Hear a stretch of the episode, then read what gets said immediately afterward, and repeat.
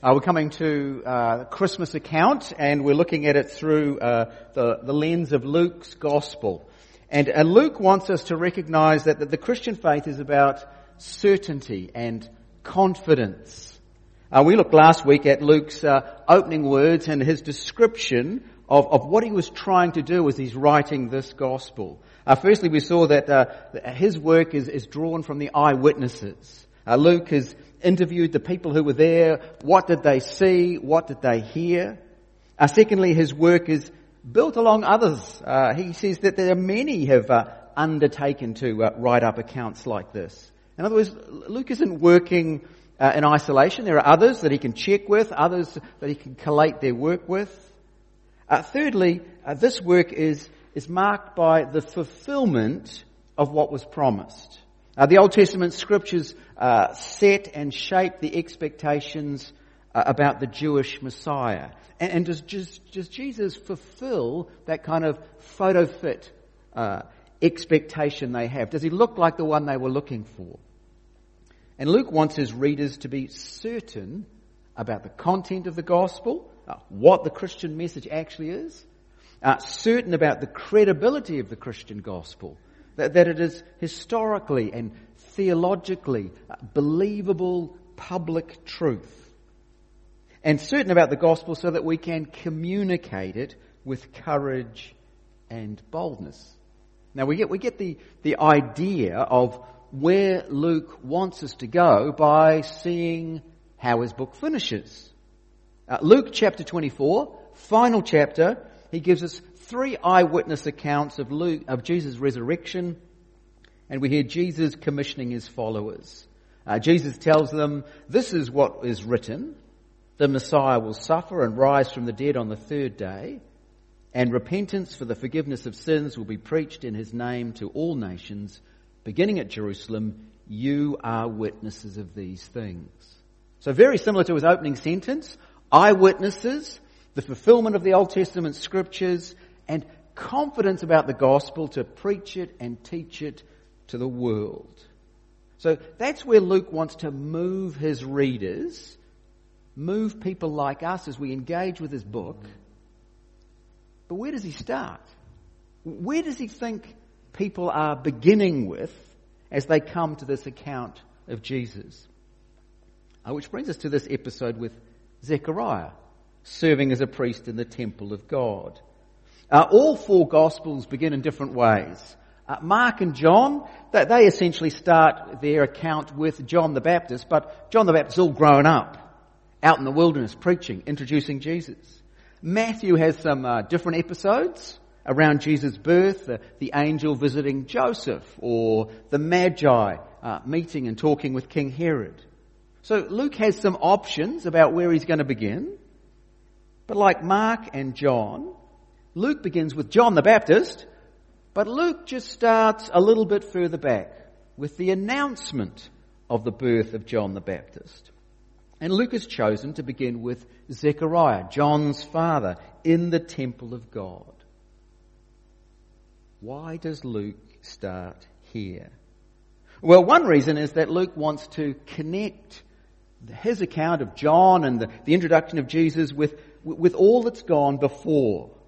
Uh, as Luke said in his opening words, he's, he's drawing up an account of the things that have been fulfilled amongst us. And this, this episode with Zechariah links to the, the circumstances around John and Jesus, their, their birth. It links it all the way back into the Old Testament story. And the essential connection with that Old Testament story isn't anything political. Uh, we get a brief mention of King Herod, but really that's just a kind of date marker. Herod doesn't speak. Herod doesn't do anything.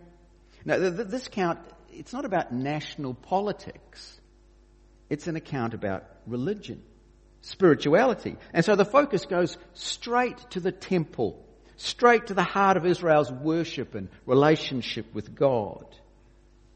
Now, you, you, if you hang around to the end of Luke's gospel, you get to see uh, priests and religious leaders in pretty bad light. Uh, there they are plotting Jesus' murder particularly ugly side of the priesthood. But the, the, focus at the start of Luke's gospel is on one priest and his wife, Zechariah and Elizabeth. And they are good people. Uh, we're told that they have impeccable religious credentials. Uh, both are descended from priestly families. And Elizabeth, she can trace her family line all the way back to the first high priest, Moses' brother, Aaron. And this couple not only had the right heritage, but they also had the right spirituality. We're told, verse 6, both of them were righteous in the sight of God, observing all the Lord's commands and decrees blamelessly. So this is a good and godly couple. This is the best version of the priesthood on display here in chapter 1. This is Israelite religion on a good day. Nevertheless, tragically, this faithful couple, they were childless. And now because they're old, look, the chances of pregnancy for them are zero. That phase of life has passed them by. But in the providence of God, Zechariah is selected out of his division, out of his family, to be the priest who, who went into the inner area of the temple on this occasion. Uh, Zechariah would have been serving with around 750 other priests, and they would have uh, two one week periods each year when they would serve. So you've got all these priests, but only a handful of opportunities to do something special, something significant like offering incense in the holy place. And so they drew lots. And it was a, uh, to see, you know, who was going to get that privilege. And, and it's a kind of once in a lifetime privilege. If a priest has done this thing once, that's it. That's your turn. You don't get to go in the lot again. So you get to do it once in your life and you never get to do it again. So for Zechariah, this is the high point of his entire life as a priest. This is his once in a lifetime pinnacle moment of priestly service going into the holy place in the temple to offer incense. He's all alone in the intersection of the temple burning incense Outside, it's, it's the worshipping and praying community, but inside the temple precinct, just Zechariah. And quite unexpectedly, the angel of the Lord appears and scares the living daylights out of Zechariah. And once his heart rate has dropped, uh, he's given a message. His prayer has been answered. What was it that Zechariah was praying for? Well, from the answer that the angel gives, it seems that Zechariah was praying for two things. Something personal and something for the nation.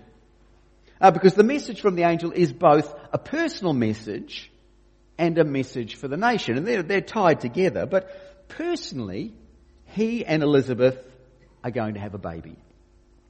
Now, if you're familiar with the Bible storyline, this is a scenario you'll recognize. Abraham and Sarah they were old and childless, and yet they had Isaac. Zorah and Manoah were childless, and yet they had Samson. Elkanah and Hannah were childless, and yet they had Samuel. And Zechariah's son John, oh, he's going to be special too. Which is the message to the nation. See, the Lord's not just blessing a childless couple, He's showing kindness to a rebellious nation by sending John. John will be great in the sight of the Lord, filled with the Holy Spirit even before he's born. And do see the shape of John's ministry, verse 16. He will bring back many of the people of Israel to the Lord their God. And he will go on before the Lord in the spirit and power of Elijah to turn the hearts of the parents to their children and the disobedient to the, to the wisdom of the righteous, to make ready a people prepared for the Lord. John will bring people back to the Lord. John will turn hearts. John will move the disobedient. Angel gives a rather disappointing and bleak account of the state of the nation. They are far from the Lord and they actually need to be turned around and brought back to Him. And John will have a powerful ministry when he grows up bringing many Israelites back to the Lord. In fact, John's ministry will have the flavour of the, the promises made to Malachi. John will be the promised Elijah figure who will come and turn the hearts of the fathers to their children and who will see the disobedient embrace wisdom and righteousness. John's big work will be preparing a people for the Lord as he comes. Now, in this episode with Zechariah, we're given connection after connection that, that, that takes us back into the Old Testament story. This isn't a new beginning. This is very much a continuation of all that's happened before. It's been 400 years since there's been a public word from the Lord. The words of Malachi, the prophet, last book of the Old Testament, four centuries old. But here's a fresh promise picking up on the words of Malachi as though just to continue straight on. Fulfillment of those words a promise of new hope, a word from the Lord given at the heart of Israel's center of worship, given to a priest inside the temple in Jerusalem. That's the, the big message for the nation. And so here is Zechariah, a picture and representative of the, the better part of Israel, an Abraham-like figure, described as faithful and godly. And what is his reaction to the angel's words Oh, I'm so thankful. I've been praying, praying for a child, praying for the nation. Oh, I'm just looking forward to this so much. Thank you so much. No, verse 18. Uh, Zechariah said to the, asked the angel, uh, how can I be sure of this? I'm an old man and my wife is well on in years. In other words, uh, I don't think you got it right, Mr. Angel. Don't you know that my wife and I, we're past it. We can't have a baby. We're too old. Uh, here's a good priest dutifully making an offering to the Lord in the temple in Jerusalem, the high point of his priestly service. An angel is talking to him, and yet we are told the promised child is an answer to Zechariah's prayers. And how does he respond? With doubt and unbelief. Oh, we have a good priest doing all the right actions. Doubt, unbelief, uncertainty. Zechariah is praying, but he's not really believing his prayers could be answered. I mean, he's hoping for the nation, but without any real expectation. Faithful, but full of doubts. This little cameo of one priest is, is a picture of the nation. It's at its best, it's all kind of worn and threadbare. Oh, the people of God, they have this wonderful heritage, incredible promises, but they're just kind of going through the motions. Jaded, weary. And the consequence, they are condemned to silence. A priest at the center of something incredible happening in the temple, and he has no word no message, just silence to offer. Zechariah is a picture of the whole people of God at the start of Luke. Weary, jaded, hope fading, nothing to say. And even those who, who do sting, still cling to hope, oh, they're doing it in hiding. They're doing it privately, verse 24. After this, Zechariah's wife, Elizabeth, became pregnant and for five months remained in seclusion. The Lord's done this for me, she said. In these days, He's shown His favour and taken away my disgrace among the people. It's a quiet hope, a personal hope, not a lot of boldness or certainty. It's seclusion and secrecy. Five months hiding away. Oh, I know I'm pregnant and that's amazing, but who knows will it, will it, will it end well? That's the opening scene. It has this promise of something new and better, but it has these people who are weary and slow and doubting and uncertain, unwilling to believe God's message. And how will the situation change? I mean, how do you go from a Zechariah to the promised John? How, do you go from a speechless father to a preaching son? How do you go from doubt to the one filled with the Holy Spirit, boldly preparing the way for the Lord? Uh, there's this great generational divide. How do you get from one to the other? How do you go from Zechariah to John? Uh, even more interesting, how do you go from Zechariah to Zechariah? You see, by the end of chapter 1, if you turn over the page, Zechariah is himself transformed. There you see a little title in the NIV, Zechariah's song. Zechariah is filled with the Holy Spirit and prophesying. His mouth is open. He is praising the Lord. He is confident in his faith.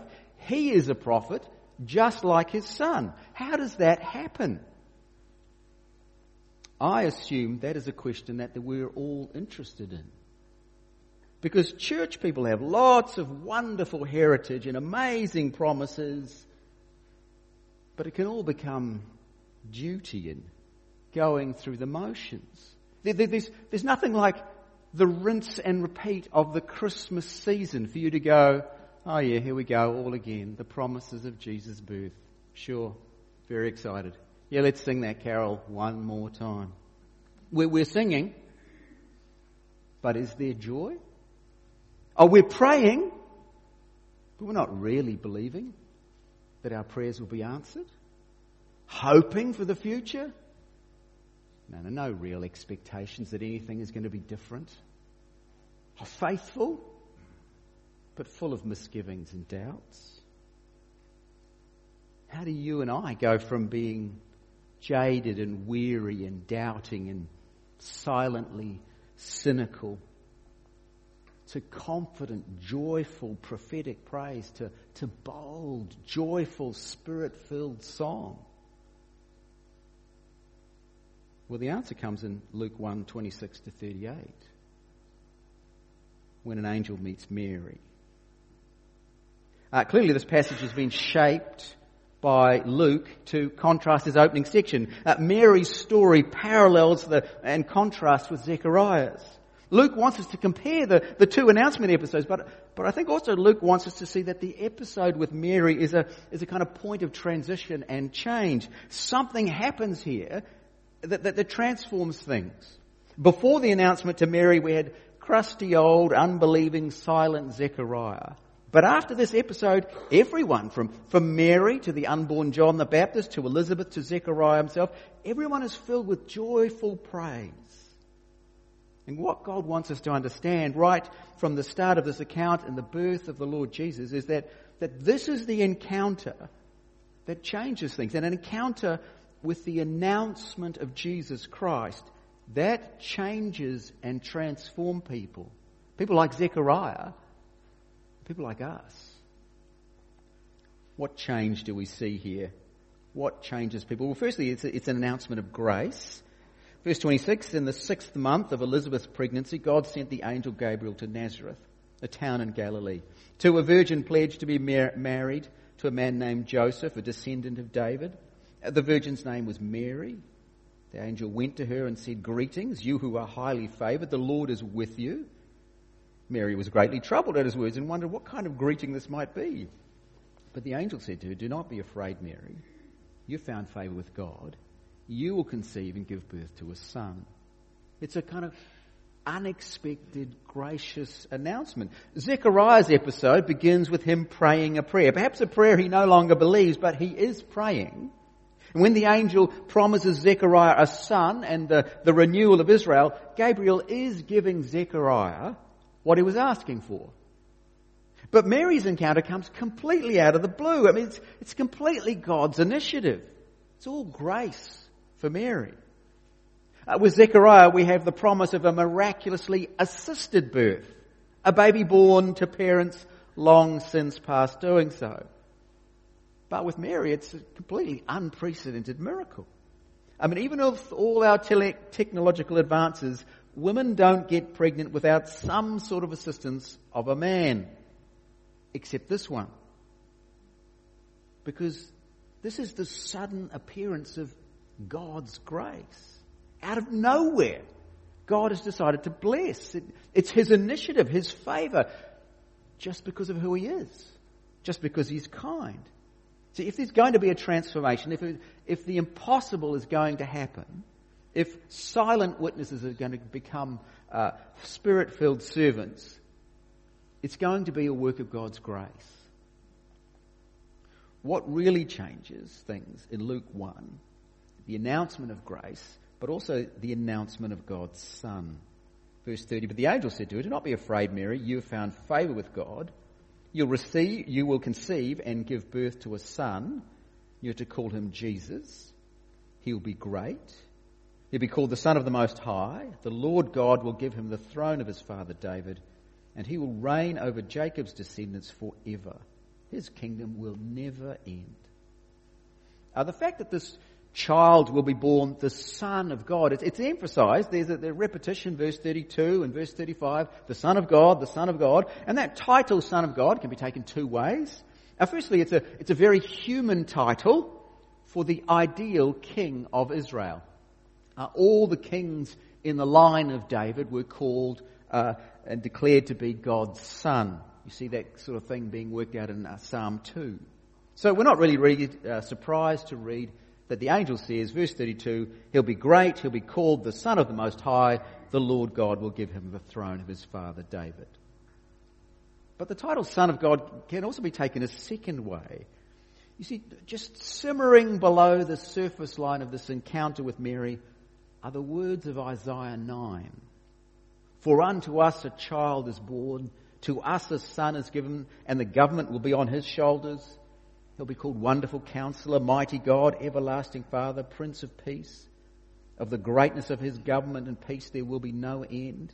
He will reign on David's throne and over his kingdom, establishing and upholding it with justice and righteousness from that time on and forever. The zeal of the Lord Almighty will accomplish this. Uh, Luke wants us to hear that Isaiah 9 echoes in this scene. Because he wants us to understand that this son isn't just any old son of David, like uh, all the other descendants of David. No, this son is the mighty God, the everlasting Father, the Prince of Peace, the, the Lord himself come to reign. Now, certainly Jesus will be a king, but in fact, the Lord Jesus, the Lord himself is coming to reign as king. And that begins to explain why this announcement is so transformative. The child that is announced is the one who gives life to everyone and everything. Everyone that comes into contact with this child is revived. The baby John in his mother's womb leaps with the Spirit because pregnant Mary comes near. Old Zechariah, uh, later on in chapter 2, old Simeon and ancient Anna, that, that they come alive because of this baby boy. Hardened shepherds are are filled with joy because of who this child is. In our post-COVID, cost of living challenged world, everyone's desperate for a fresh start. But you have to remember that an authentic Christian renewal, a new beginning, actually happens with an encounter with this Son it begins with the announcement, the word about the Lord Jesus Christ. And when you understand who he is, you'll begin to understand what he brings. And what he brings is the announcement of a new creation. Now, verse 34, how will this be? Mary asked the angel, since I am a virgin. The angel answered, the Holy Spirit will come on you and the power of the Most High will overshadow you. So the Holy One to be born will be called the Son of God. Even Elizabeth, your relative, is going to have a child in her old age. And she who was said to be unable to conceive in her, is in her sixth month, for no word from God will ever fail. Now, this baby will be the result of nothing less than an act of creation. It's not a creation out of nothing. Mary's involved, but no man is involved. Uh, Mary sees the problem straight away. How will this be? Mary asked the angel, since I don't know a man. Uh, it's worth noticing the difference between uh, Zechariah and Mary. Both of them have a question of the angel, but, but Zechariah is questioning whether Gabriel's words could possibly come true. Surely old age and infertility are too much for God to overcome. Zechariah is asking if God's word could possibly come true. Mary's asking about the how, the mechanics. How's this conception going to happen if I'm not sleeping with anyone? Oh, but Gabriel's answer drives home that this is a new creation moment. Just as we read in the, the, book of Genesis in the opening verses that the Spirit hovered over the waters at the beginning and God spoke and the world burst into existence. Well, in the same way, the Holy Spirit will come on you and the power of the Most High will overshadow you so that the Holy One to be born will be called the Son of God. And we get another little reminder of Genesis to hear that Elizabeth, she's pregnant. A new Sarah, pregnant with a new Isaac. It's a new beginning, a, a new world. Next time that Luke uses that title, Son of God, it's a description of something happened at the very beginning. It's a description of the first man, Adam, the first Son of God. It's, it's there at the end of chapter 3, that little reference. See, this moment of grace is a new start for the whole world. It's a new creation as God draws near, as the Lord comes to be king. It's the beginning of a whole new humanity. Zechariah, Israel, even old Adam are given a new start, given life because of the birth of the Son. That is what it takes to get from Zechariah to John or from Zechariah at the start of chapter 1 to Zechariah at the end of chapter 1. Uh, we live in days when, when everybody wants a fresh start, desperate for a new beginning. So tempting to think that, well, new starts come inevitably because of changed circumstances. We'll, we'll just roll into 2024. Things are going to be better and different next year. Surely life will be different. Onward and upward, a new school year, new classmates. Out of the gloom of rain and cloud, please, one day, into a few sunny days.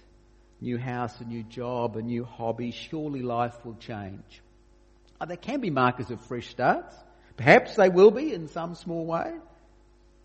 But a lasting new beginning, a real fresh start, an authentic renewal, it doesn't come from just changed circumstances. A new diet, a New Year's resolution, a new gadget you get for Christmas. No, no, it comes from a believing encounter with the Word of Christ. What we need isn't a new outfit or a day at the beach. What we need is to be raised to new life from the dead. What we need is new creation grace, which is why we need this child. In the opening pages of Luke's gospel, he's, he's inviting you to come and see just how significant this child, this, the Lord, the Lord Jesus, this holy Son of God really is. See, with Zechariah, we have a, a continuation of the story. The, all that's happened before keeps on happening. And yet, with the announcement to Mary, no, no, no, we need something new, a whole new beginning. And so the gospel is a story of continuation and connection with all that's gone before, but also with something new and fresh and different. Luke says, Will you let me introduce you to Jesus? Oh, so far it's just an introduction, but, but this child signals the dawn of grace, the, the arrival of the favour of God, the, God Himself coming to make things new, the start of a whole new world. And Jesus is the one who changes everything. And if we want a new start, it must begin with a determined focus on Him. It's the announcement of this child that changes Zechariah from Uh, as he is at the beginning of chapter 1 to Zechariah as he is by the end of chapter 1. In some ways, it's not hard for us to identify with Zechariah. I mean, we know what it is like to want to wait for the promise of God, but doubt that it'll ever really happen. We, we, we want to be prayers and we go through the motion of praying, but we're not really expecting that much to happen. We know what it is to be weary and going through the cycles, feeling like you're on the treadmill of a Christian life, weary, jaded, thinking we haven't got much to say. And if we might sometimes feel this way, how much more the weary world around us? A world that has no hope, only hype. No real expectation, only a lot of fear. Oh, plenty of news, but nothing really worth saying. Zechariah is very relatable for us, whoever we are. And Luke is inviting you to come and hear the only thing that will renew and transform you and fill you with God's Spirit and give you something worth saying. God's gracious new creation announcement of the Lord Jesus Christ.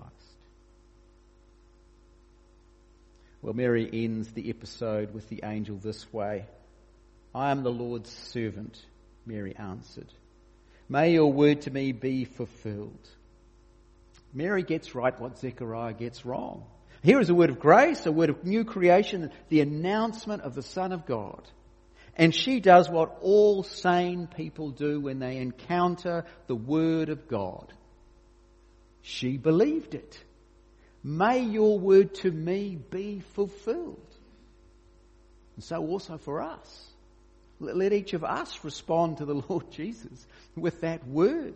May your word to me about Jesus be fulfilled. Let's pray together. Father in heaven, we want to give you thanks and praise. You're a God who enters our world through the Lord Jesus. You take all that's come before and you make it brand new. Father, we pray that you would renew us. Turn our songs into songs of real joy. Turn our prayers into prayers of real faith. Turn our expectations into real longings of hope. Give us not just trite words to say, but fresh words to say. May your word to us be fulfilled as we come to know the Lord Jesus Christ. Amen.